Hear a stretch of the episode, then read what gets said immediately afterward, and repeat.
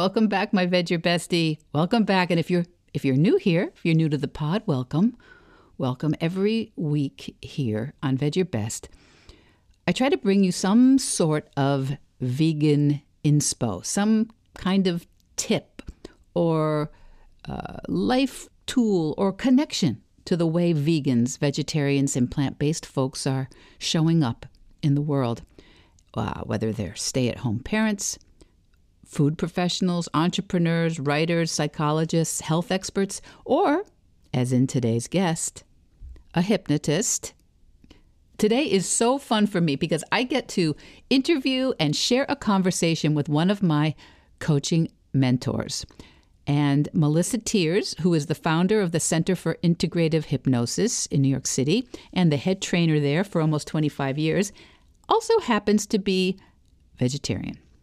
Melissa has a private hypnosis practice in New York City. She has, uh, she's the certified hypnosis instructor for the National Guild of Hypnotists and the International Association of Counselors and Therapists.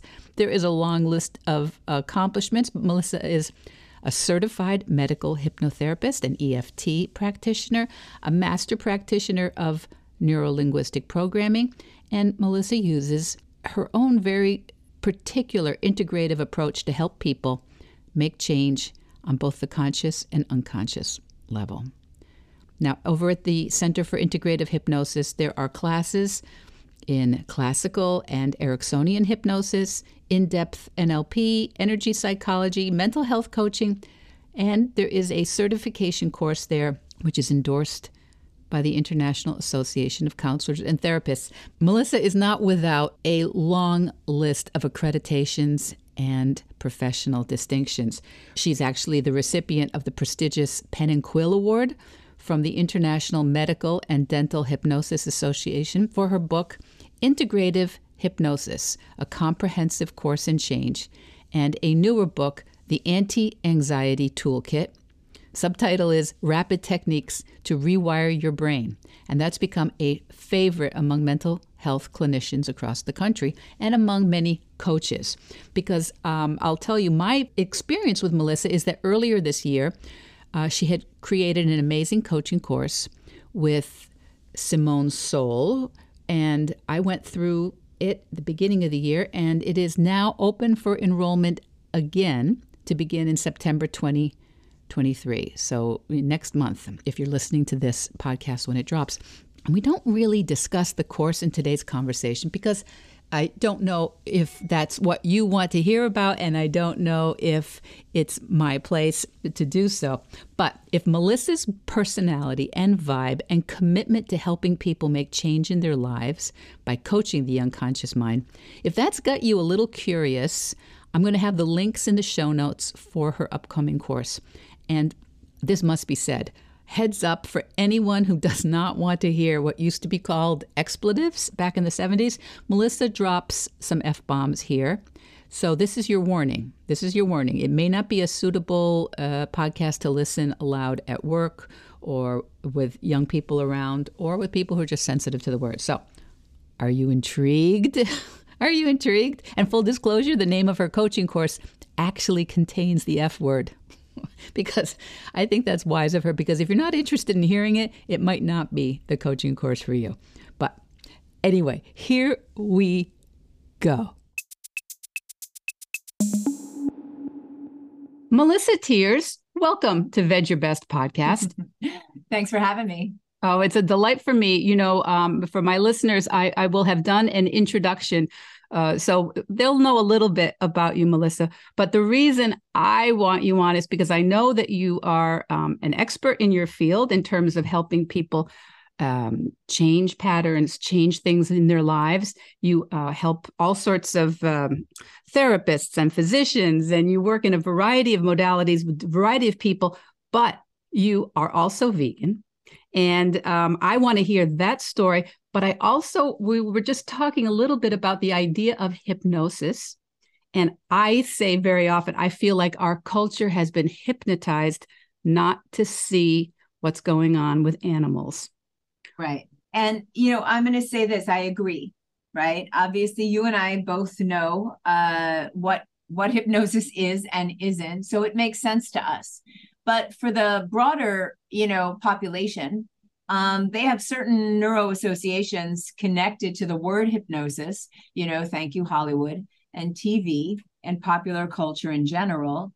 And so I find that maybe it's not as useful a term because it is another way of creating distance, right? Because hypnosis is something that happens to other people or it's something weird over there. What I like to think of this as is, you know, being conditioned, being manipulated on a grand scale, right? There's there's um, a lot of research uh, into certain um, levels of manipulation that's used that creates internal cognitive dissonance within us. And, you know, I teach about unconscious biases, heuristics, and ways of making ourselves okay. Right. So, one of the biggest um, things that that happens with people that eat meat and you know i have um, two vegan sisters i have a brother who although was you know vegetarian for different points in his life is now not uh, he raised his three daughters to not be vegetarian um, my daughter is a vegetarian but actually not completely. She eats uh, chicken you know? So that is her her meat that she eats. Not so much but in but you know but she seems to be able to uh, create that little compartmentalization in her mind so that she still considers herself to be an animal lover. You know she's never had pig or cow or things like that which in her mind are animals that she loves mm. chickens she puts in a separate category right we all have these little lines that we draw to make what we do okay and congruent with our sense of self. And so back to how we're being conditioned, right? I mean, you have to look at the the lobbying, the the amount of money that the meat, dairy, poultry industry spends on their campaigns so that we are convinced, people are convinced that they need to eat meat. Like their body depends on it. We need protein at every meal. That is what your average person really believes. I have arguments with my brother. I'm like, you know, he's got a he's got a, a, a three year old, and he's like, oh, she needs to have some meat. I'm like, fuck off. Sorry. That's okay. That's okay. That's gonna be that's gonna be an introduction to Melissa. but you know what I mean? And we have right. to have this conversation where I sent him a chart, right? I'm like, you actually have a three year old that likes beans. When my daughter was little, she just she she wouldn't even eat them. Right. I had to disguise them on every level. I had to do very creative tricks around, you know, making smoothies and soups blended, you know, and things like that so that she wouldn't know what she was eating. It's so funny. But my niece loves them and lentils and lentil stew. And I try, I have to send him the research, the comparative studies on what is a healthier, cleaner protein for the body to take. But that's just one of the messages that you need um, meat. And that we, we just by using the word meat instead of animals. Right. Cow, pig. Cow, pig. You know, he would never say that to his little daughter. He would never say, here, have a bite of cow, have a bite of pig. And what's funny is my brother was the one, I think I was about four, five years old when we were sitting at the table. There's five kids, right? Sitting at the table, and he says, That's a moo cow. Because I used to call them moo cows, right? Mm-hmm. I was little. And in that moment, the horror of it hit me and I wouldn't eat it. And I remember my parents, you know, being like, you can't leave the table until you eat it. And I sat there.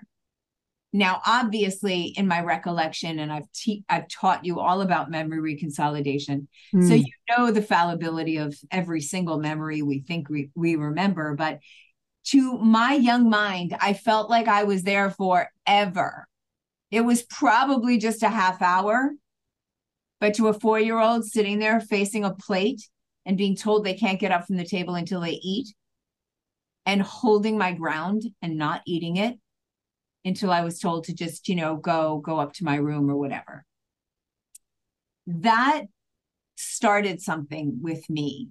So from then on, I was not I was kept out of the kitchen if meat or chicken or something was being cooked because if I saw it, I wouldn't eat it. If I saw it in its raw form, I wouldn't eat it. So you know very early on i was overly i was sensitized to this concept to this idea. And you know i think my first bout of you know taking control of my you know life uh, maybe i was 11 12 when i just refused to eat meat. Now back then that wasn't that was a long time ago. I'm 56 years old you know we're, we're talking about a long time ago when there weren't the beyond burgers impossible burgers you know it's like i existed on you know whatever i could which which then of course you know as even a, a growing up at 16 eating falafels and pizza and you know um i wasn't vegan obviously that was way too difficult but i was vegetarian and then became very anemic. And you know, because no, I had no one to teach me. It was a fringe thing. I was looked at as as you know strange and weird and when you go over to your friend's house and you go to have dinner but you're not you know you're basically eating whatever side dish they had you were always kind of ostracized and you had to have an internal strength that most young kids you know kind of don't have unfortunately right so it started for me from my brother pointing out what that dish was. And I feel like looking at adults, right? My mother has gone through patches where if I say to her, do you know, like I show her a video of pigs, you know, um, be, doing something funny or people that have them as pets. And she'll be like, oh my God, I'm never going to eat bacon again. But that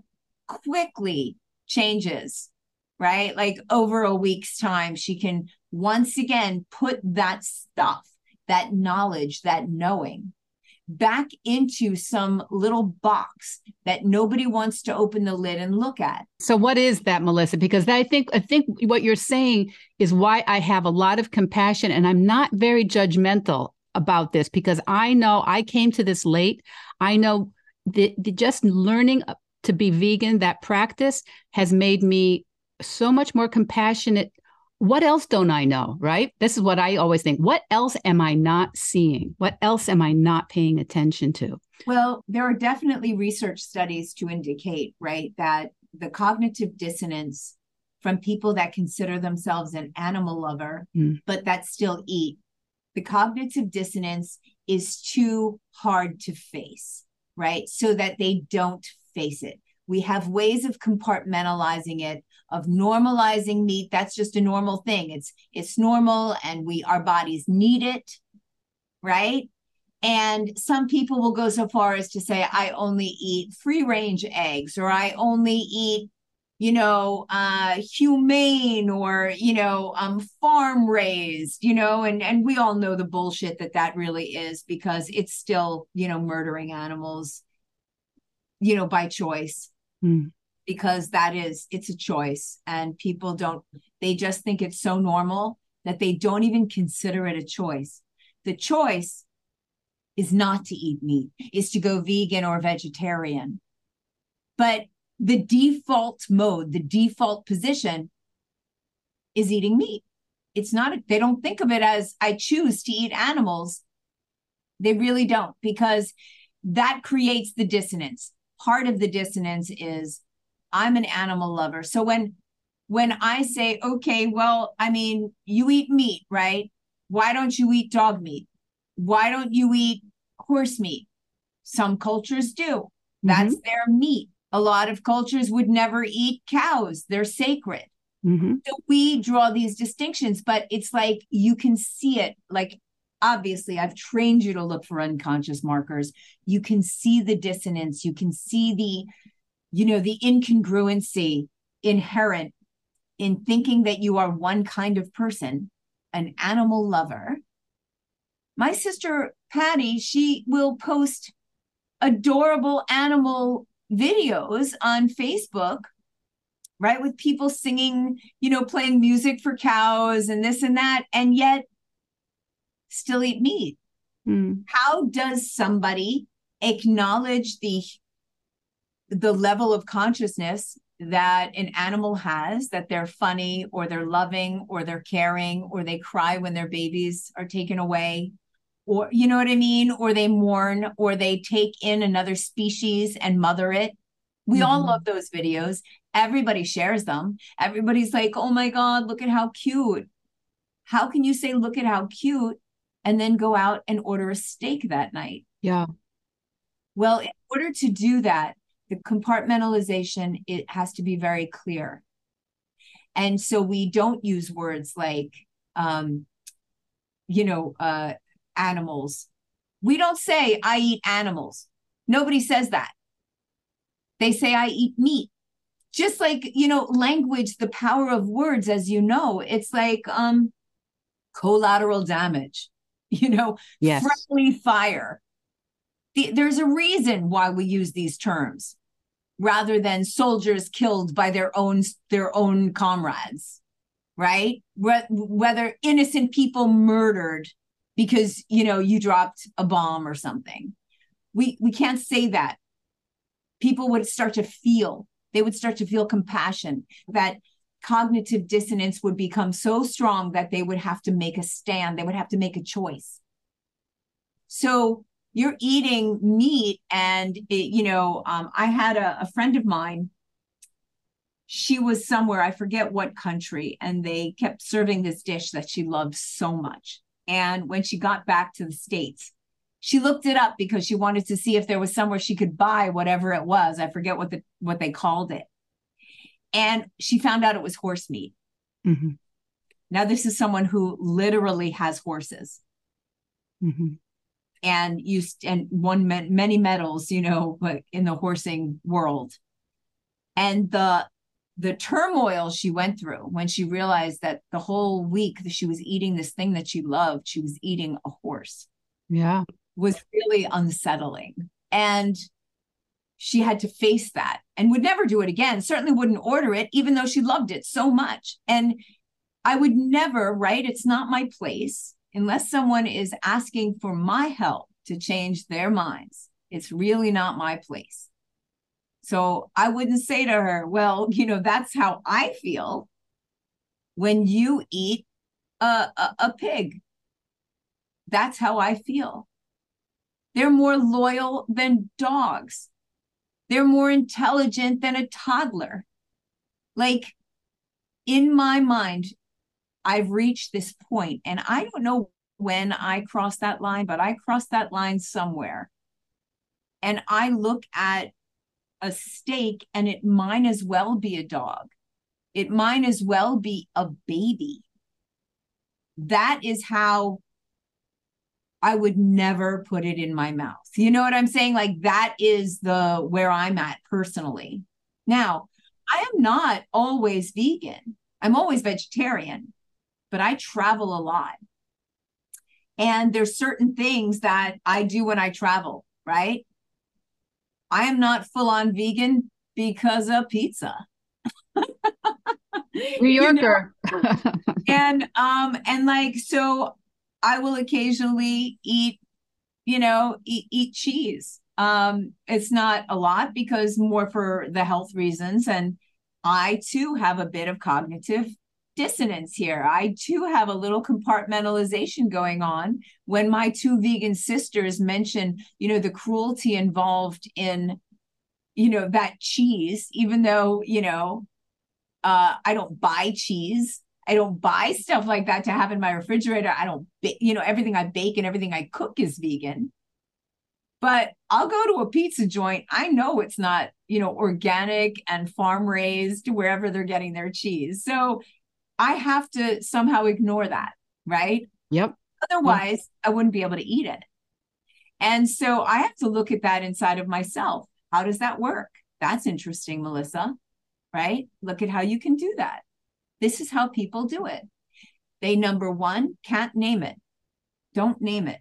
Don't think of it in terms of we have to, in the same way that soldiers, in order to go to war and kill other humans, we have to desensitize them to certain things. We have to dehumanize the enemy. We have to make them less than. Less than. And that is what we do, right? That that is what people do to, you know, pigs, chickens, cows, turkeys. They are less than their dogs, their cats. Not in other cultures, but certainly in in this culture. And they have to do that in order to make it right. Now, here's the other interesting thing, right, about cognitive dissonance. We have a lot of other unconscious biases too. Many of them are in place to make us uh, feel good about who we are. So there are other things that are at play, like I eat meat, therefore. So there's something that's almost like how do I explain it in a way that's easy? Um, if, for example, uh, you lend someone a book, there's a very famous story about Benjamin Franklin that there was some big wig rich person uh, bad mouthing Ben Franklin, uh, you know, back in the day. And he was very wealthy and he had this amazing library. So Ben Franklin wrote him a letter saying, I have been in search of a book, and I hear that you have one of the most extensive libraries. I'm I'm curious if you have this book, and if you do, would you lend it to me? I know there's not many people here that would value such a thing. So mm-hmm. I'm wondering if you have it. So he, of course, lends the book. Now, what happens inside of an individual when they do something for another person. They have to somehow rationalize it and justify it inside. If I've lent him a book, he must be a good person. He must be worthy of me lending him this book. So then all of a sudden in publications, he changed his tune and was now praising Benjamin Franklin. It also means that he is 70% more likely to do another good service for this person. Mm-hmm to justify his own behavior. Hmm. So when people eat meat or animals, uh, uh, more uh, to the point, they have to somehow back justify it, right? Like, well, it's what my body needs. My body needs it to thrive, to be healthy. It's just what's done, it's the normal thing. Or they have to say, well, I only eat humane humanely treated animals, or they just keep it in a little box. The knowledge of slaughterhouses. We don't say slaughter. We don't say pig. We don't say cow. We don't use these terms. Mm. We just don't look at it. We don't even say killed for the most part. And when you do, you make people very uncomfortable. Yeah. They do not like to have a vegan at their fucking dinner table because they feel judged, even if the vegan doesn't say anything. Just by their very existence at your table, they are showing that you have a different choice that you made. And that it's actually possible. And that it's possible, and that they're choosing not to do the right thing. Yeah. Because when pushed, a person who feels they are a good person, a person who has a dog and a cat, when pushed to justify their choices, it's flimsy ground, right? It's flimsy ground. When you start to say, look, a plant based diet is across the board the healthier option. I used to give out the book, you know, How Not to Die, right? right. You know that mm-hmm. one, of course. Dr. Greger, yes. And It's just the research, damn it. Just read the research. Do you know people won't read it? They'll start and they'll realize where the message is going. And it's too hard to hold your sense of self that you are doing the right thing if you take away one of the biggest justifications for eating animals which is i my body needs it because that is to come back around to the mass hypnosis that is the manipulation from an industry that is well vested in you not knowing the truth milk it does a body good well does it does it really because here's all these research studies that prove that it doesn't. Yeah. Right? You know, you need your meat in order for your body to thrive. I love when they call it high quality protein. Yes. Exactly. And these are these are the things that are just so a part of our culture that no one questions it. Number 1, they don't question it because to question it would they would then have to question their own personal choices and nobody wants to do that they want to just remain in the norm they yeah. want to remain in the this is what's natural right god made the animals. They gave us dominion over the animals. The god made the animals for us to eat. It also means kind of pointing a finger that maybe mom and grandma and granddad didn't know everything. Right and the thing is we none of us do. None of us none know of us everything. Do and that's why i tend to you know uh, lean on some of the research you know um, and just say look this is new. It's just coming out. Yes. and this way you couldn't have known yes. right? Grandma couldn't have known. This is what they were told. And they and didn't have been, these options. Right. They've been told this for a very long period but not always. Yeah. you know when people look at you know the the diets of the gladiators and how they refrained from eating meat before a fight mm. because it weakened them. You know like if you really look at history comfort foods and foods of you know that that were mainstays it wasn't meat everyone likes to be like i'm paleo it's like mm. really which dinosaurs mm-hmm. so true. Biggest ones, the biggest ones. Well, they ate plants. Yeah. you know, you're t- you're touching on a lot of the things that you actually teach in your work. You talk about how we are meaning making machines. Yes. Um, as human beings, and so if we make a choice, then and it's the choice that we've been raised with, we will start making meaning, even if there is no uh, necessarily lobbyist group saying, or the cattlemen's um, you know i can't remember what their industry title is but there even if there's no lobbyist there we're still thinking oh my mom gave it to me. It's probably going to make me big and strong and smart and functional. It's going to give me you know long hair and white teeth and all yeah, the things we it, want. yeah it's the norm. And once we are part of the norm we're herd animals that's what people, you know, that's what I keep reminding everybody of. That's why being ostracized lights up pain centers in the brain. We're part of a herd and we like to be part of a group.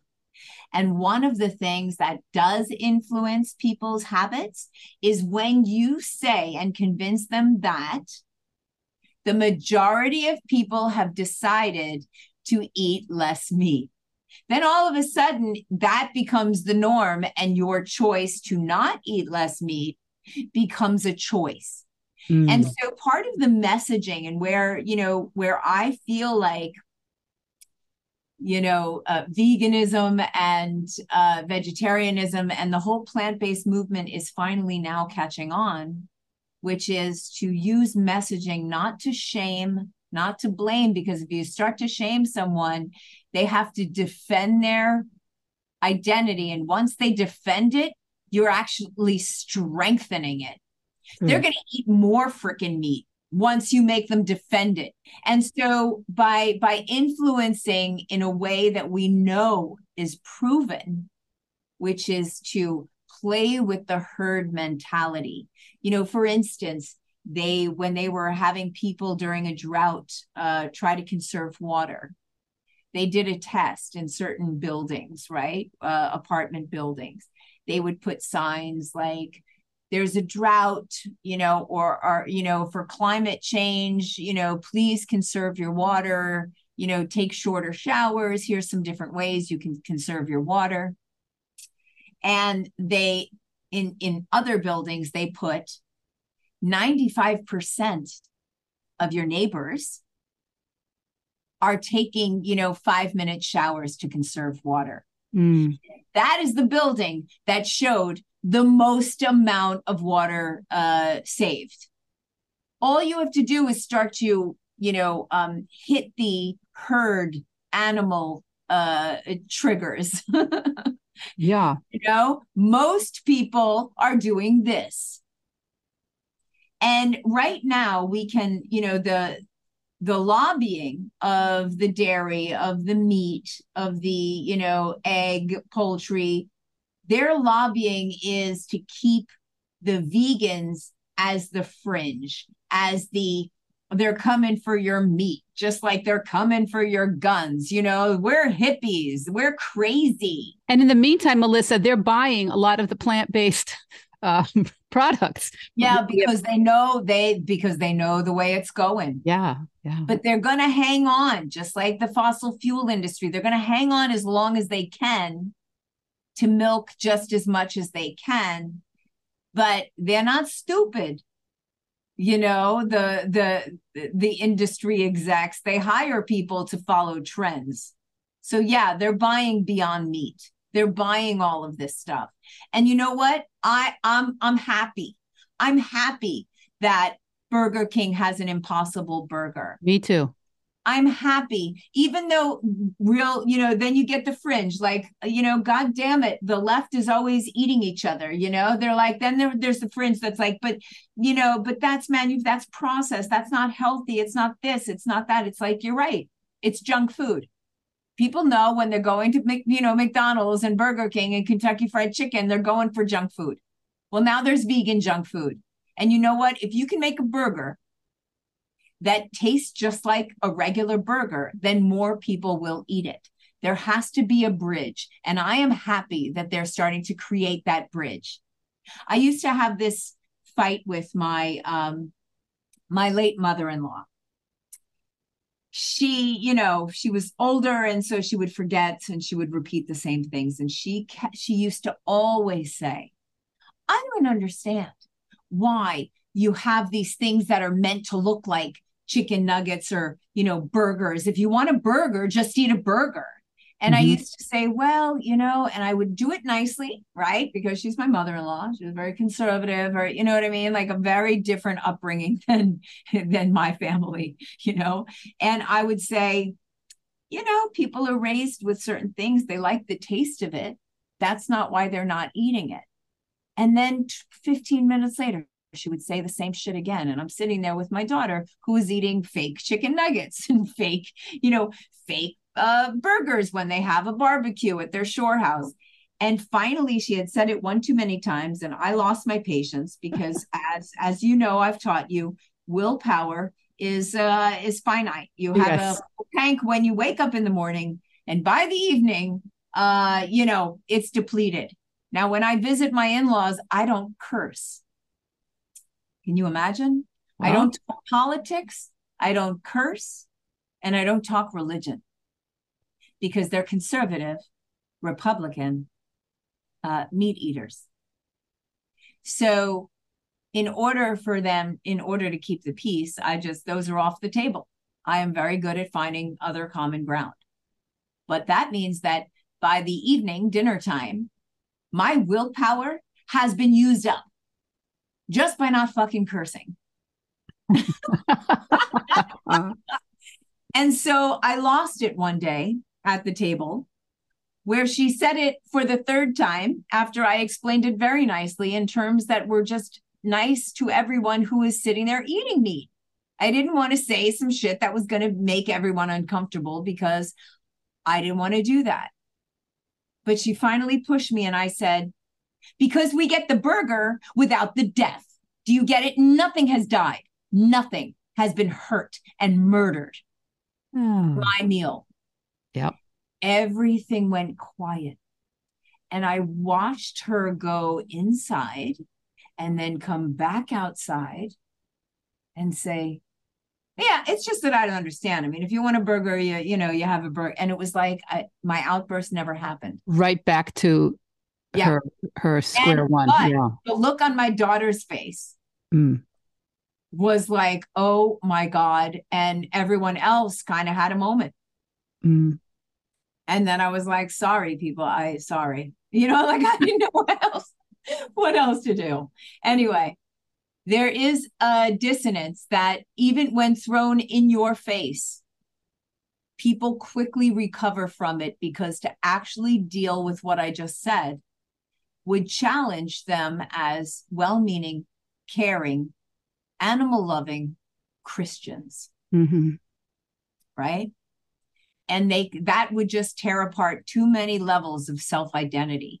And so they had to just dismiss it like literally not even let it in. You know, with a lot of the people that come come towards me, find this podcast or work with me, they typically are wrestling with that dissonance and they have decided they want to think about it. They want to think about being vegetarian or moving in that direction or plant-based or vegan. They like the idea, but they think, Christ, it's it's too late and it won't be enough and it's impossible. So that's where their brain is now. And let me share for those people, right? Right now we're we we've been brutal. We've been talking about you know me thinking eating a steak is just as bad as eating a dog, which I which in my heart I do think that. But the truth is when I am dealing with clients who are wanting to get healthier, when I talk about plant-based, I just talk about the research. I don't talk about the psychological aspects of eating animals ever. What I talk about is some of the research done on, you know, where I'll share, you know, an interesting tidbit no one wants to talk about. Um, but it has changed the amount of chicken my daughter will eat. She eats it very rarely. When I say, do you know that people are basically handling chicken in a hazmat suit? Because just by packaging it, people wind up in hospitals with toxic poisoning. Yeah.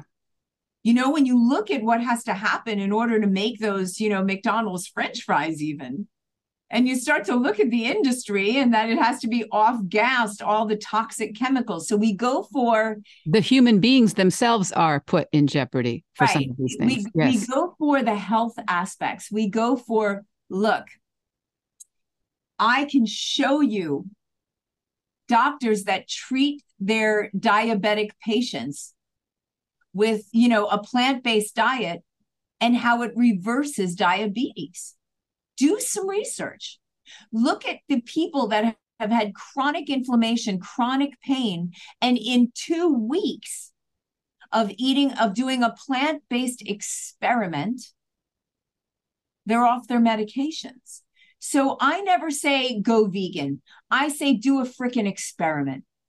Prove me wrong. What harm is there in going two weeks? McDonald's is still going to be there when you're done. Trust me. The hamburger is still going to be there. It ain't going anywhere. Right? The industry has done a damn good job of convincing everybody that the very thing that is causing 500,000 deaths in this country every year is good for them. They've done such a great hypnotic campaign to condition you to believe the very opposite of what is factually correct. And that is a damn powerful industry you're going up against. You know what? Oprah had the audacity to say, eat less red meat and they sued her for millions, right? For right. years, she was in court. Right. Because she had the audacity to speak the truth. Because there isn't a single cardiologist out there who is not going to agree that eating less red meat is healthier for your heart. And yet, heart disease kills hundreds of thousands of people every year. That is lifestyle choices. People are dying by their choices, but they don't think that. They're just living a normal life. Yeah, they don't feel that they're making choices, right? Right. What we live is abnormal. That is a ch- a choice that is just weird. It's for Burning Man people. It's for hippies. It's weird. well, that's why I think sometimes that I, I, I have a rule here because I'm I'm uh, I'm 64. I did not become vegan until my mid 50s, and I feel like I am not. I do not have dreadlocks. I was not a childhood vegan. I don't. I didn't have an eating disorder. I didn't have all the things that they throw at you. Yeah. yeah. So I mean, and it was hard for me. And I, the last thing that I hid behind was my family. I thought, no way. After all the, uh, you know, I'm going to just disrupt everything. I, it's like bait and switch. I ate everything, I cooked everything, and now I'm going to say no. Well, what you're going to do is you're just going to start to drop a little bit of knowledge here and there, mm-hmm. right? Yeah. Like sometimes just like, oh my God, I read this study. It's crazy, but one of the biggest contributors to so many different types of cancer is like the cured meats, processed meats. Like I had no freaking idea. And you say it like that, like, oh my God, I just read this. I had no idea that this was so harmful. And people are like, wow, I didn't know that either. Really?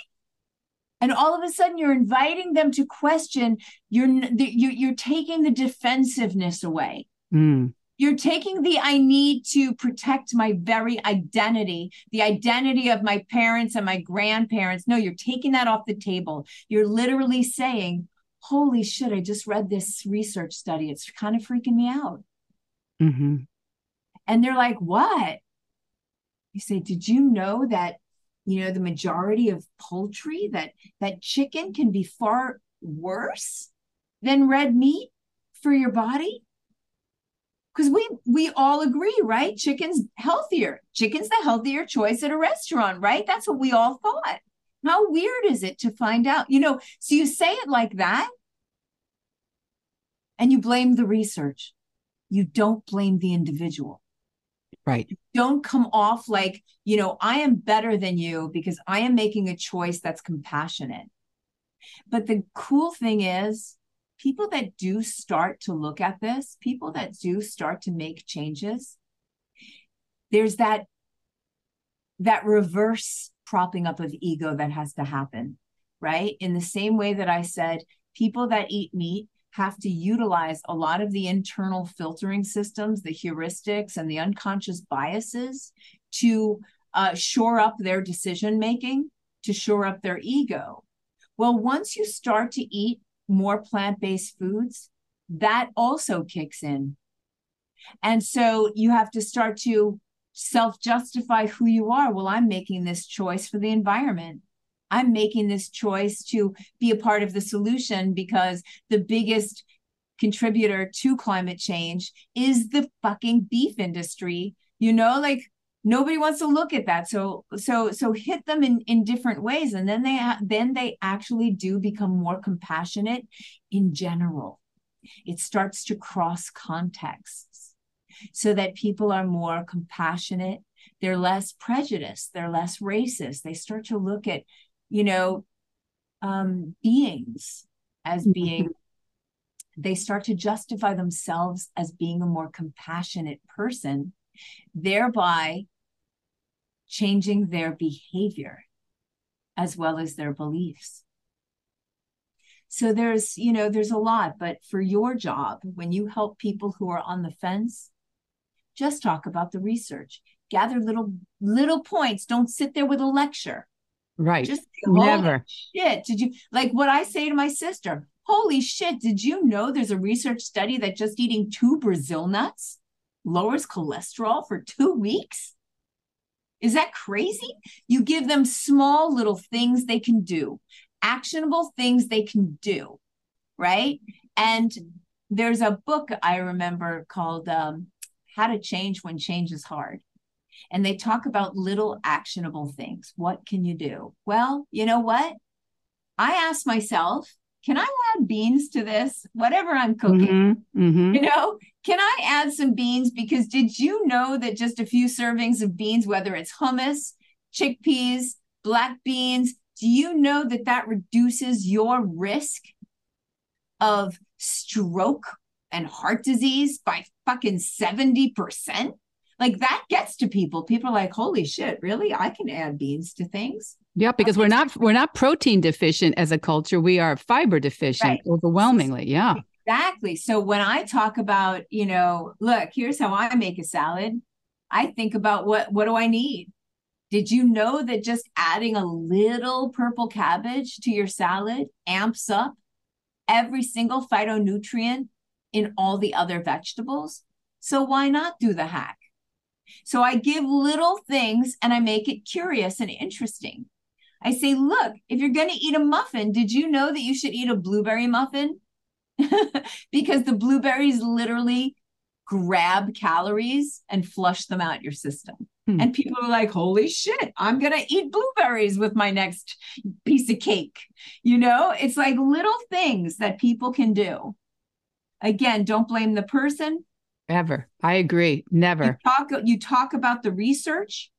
Don't make it a moral thing don't put them in front of their you know moral uh behavioral deficiencies right like you pet your dog you're petting your dog right now and you're eating a hot dog like don't do that people can't handle it of they course. really can't handle it of and course. so too many people uh, in the vegan world they do get on their high horse. They do beat people over the head. And so, you know, there's that old joke, right? How do you know when someone's vegan? And the answer tell you. well, the answer is spend two minutes with them. Uh, yeah. yeah, they and tell you right away. Yeah. And so it really becomes and they and honestly they give they give vegans a bad name even though we love them and they're doing good in the world and they're trying to convince people to be better people and more compassionate and trying to save the planet. But because they're doing it in such a vocal way without this understanding the subtleties right. of convincing an unconscious mind. For sure, because you know that's why this this podcast is called called Vedge Your Best. Because if you could go vegan overnight, you would have. You don't need to. You don't need any help from anybody. like right. you don't need any help from me. So the thing is, once you have learned that you, I mean, I used I always say I never thought that I could be vegan until I stopped just repeating that thought. And I thought, well, what could I kind of do? What part could I do? Yeah, what little move can I make today? That's right. What choice can I make? And, you know, and a lot of times people like, oh my God, well, what would I do without milk? You know, I mean, don't you like, what do you do? And I'm like, really? Do you know how many more choices I have than you? Yeah. I'm like, you know, for my cereal, I like oat milk.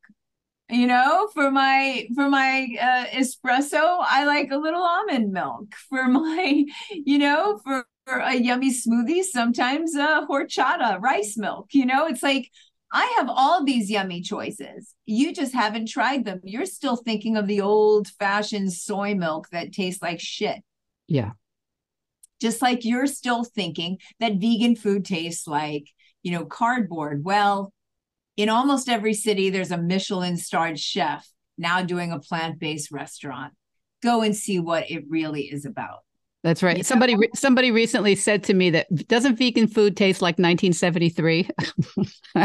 and you're like, "No, honey, vegan food tastes like 2025." Yeah, yeah. You know, because seriously, the research is in. There is a damn good reason why all these famous chefs now are starting to, you know, entertain vegan menus. That's because the research is conclusive. A plant based diet is a healthier diet. You will live 10 to 15 more fucking years, and they'll be healthier years. Well, I'll you- tell you, I'll, I'll be very mad if that's not true for me, Melissa. I will be very mad. Listen, Melissa, I want to hear, I want you to tell everybody uh, what you're doing in the fall. I think it's in September. You've got another cohort going through, right? With um yeah, yeah. I mean, we I, I teach a, a course with my friend and former student Simone Seol. And it's a big, basically, it's my coaching the unconscious mind course. And it is, uh, in my not so humble opinion, the best coaching course ever created, simply because most coaching courses don't deal with the things we've been talking about, which is how do I understand the unconscious patterns people are running that keep them stuck? How do I understand what's going on in the brain? So it's really a course on practical neuroscience, on helping people to change. It's called integrative change work because we have a lot of outreach programs that we're we're starting where you know sometimes the the title of coaching has a very um, has certain neuro associations to it that's very upper class white and not necessarily what a lot of our students are are are doing mm-hmm. uh, which is bringing these you know change work skills to uh, people that need them the most to communities in need to different countries things like that. So it's a coaching course. It's over three months and it's pretty awesome. And if you want to check it out, just look up integrative change work. You'll get our um, very long descriptive uh, uh, registration page that should answer all your questions. And um, it's fun. It's where I put all of my energy this year. Um, certainly into making it the you know the best learning and integrative course we could come up with. And then Simone really teaches you how to uh, build a really authentic business where it's congruent and it has a heart and it's getting you in touch with the spirit of your own um, entrepreneurial stewardship. Mm. And so it's very different than the kind of standard marketing ideas and promoting ideas out there.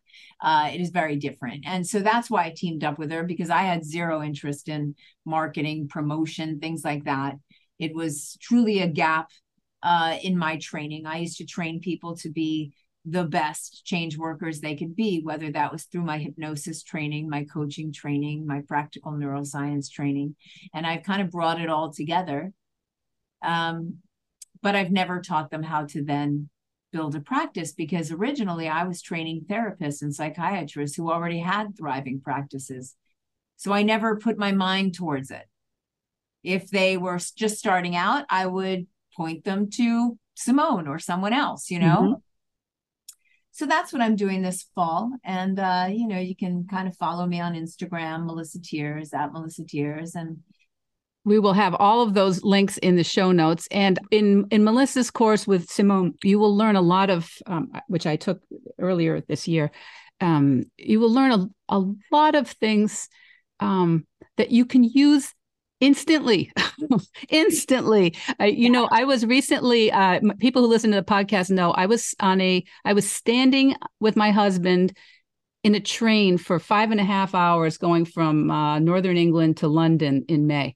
I mean literally body to body oh totally oh overpacked train which and um and I used the peripheral, the peripheral technique the entire time. I just be, to quiet the the the the words in my head that were like, "This is ridiculous. I can't believe this. This can't possibly be."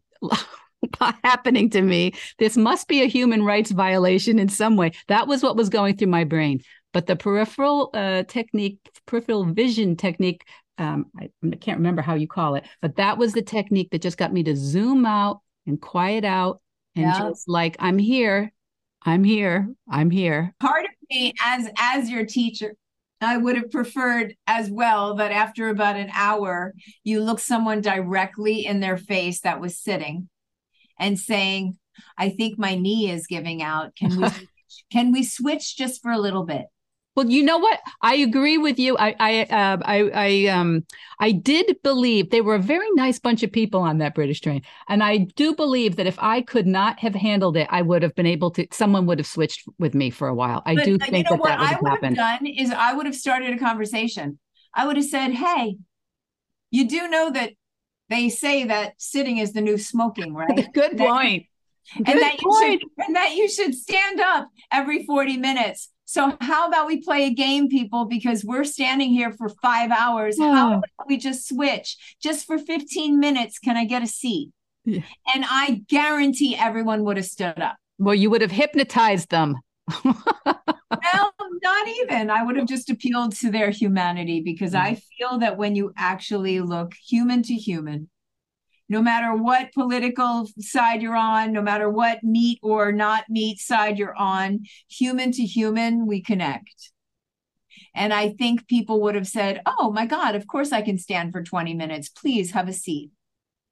That is a beautiful thought. And I think I was afraid that if, you know what, as you're saying that, I'm thinking, what if they had said no? They would have said, ah, sucks to be you, sir. Yeah. How about you, ma'am? Yeah, yeah, yeah. It's do a good point. Do you consider yourself a nice person? oh, you wouldn't have. I would have had so much fun on that train. Oh, you probably would have. Where were you? Melissa Tiers, thank you so, so much for being on the podcast with me. You have uh, been a tremendous inspiration. Uh, your work with thank Simone you. has been really, very, just really inspiring for me. And, um, and I love the work that you do. I wasn't prepared to talk about um, every single thing that we talked about. I thought you invited me on because I kept posting my vegan baking recipes. And I literally thought you wanted me to come on to talk about vegan baking. I would have done a little bit more homework had I thought I was going to go into the, you know, I would have like had some of the other cognitive biases that are at play for meat eaters had I known. But anyway, it was fun. well, can we share one of your recipes? Of course. I would say my um uh, you know, I posted on Instagram uh, and and and Facebook one of my favorite recipes, which is the um, the orange blossom sweet potato pie. That really, there's not a single person that tries that pie that would think it was vegan. Number one, and that isn't floored. And mm. also my my vegan chocolate cake, which is really my sister Lori's vegan chocolate cake. She used to do a lot of vegan baking for my brother's old restaurant. So anyway, yeah, sure. I'm happy to share it. okay. So when this comes out, we'll share those recipes. Thank you, Melissa. So, so what did you think? What did you think of Melissa Tiers? You know, I hope if anything about what we discussed intrigued you, that you'll go directly to Melissa's Instagram page where you will get regular snippets, really usable concepts and ideas that you'll be able to um, use immediately to create change in your life, right here, right now. Small distinctions and, and also large life changing sorts of distinctions. I think there is so much in her work that can help us, whether our challenge is moving towards a vegan practice, uh, being compassionate to people who are having trouble making change in their lives. It can be used to reduce unwanted behaviors increase desired behaviors. You know, our unconscious is a fascinating place. I, I know I'm speaking for myself. My my unconscious is beyond. Is that what the kids say? Beyond. So, okay, my veggie besties, I'll be linking to Melissa's vegan recipes that we mentioned briefly. Um, I will be doing that on Instagram. So please look for that, Vedge Your Best on Instagram. And as always, all the links for Melissa Tiers, that's T I E R S, all the links for Melissa Tiers, her coaching course, which is open for enrollment now, her social media, it'll all be in the show notes. So, okay. You've got a little more August left, just a little. Tick tock. Get out there and veg your best. Vedge Your Best podcast production, music, and editing by Charlie Weinshank. Thanks, Charlie.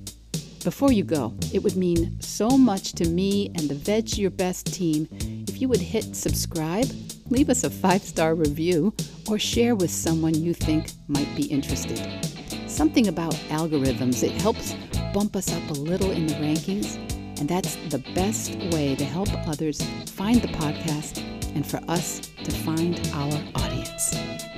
So, until next week, make it easy and veg your best.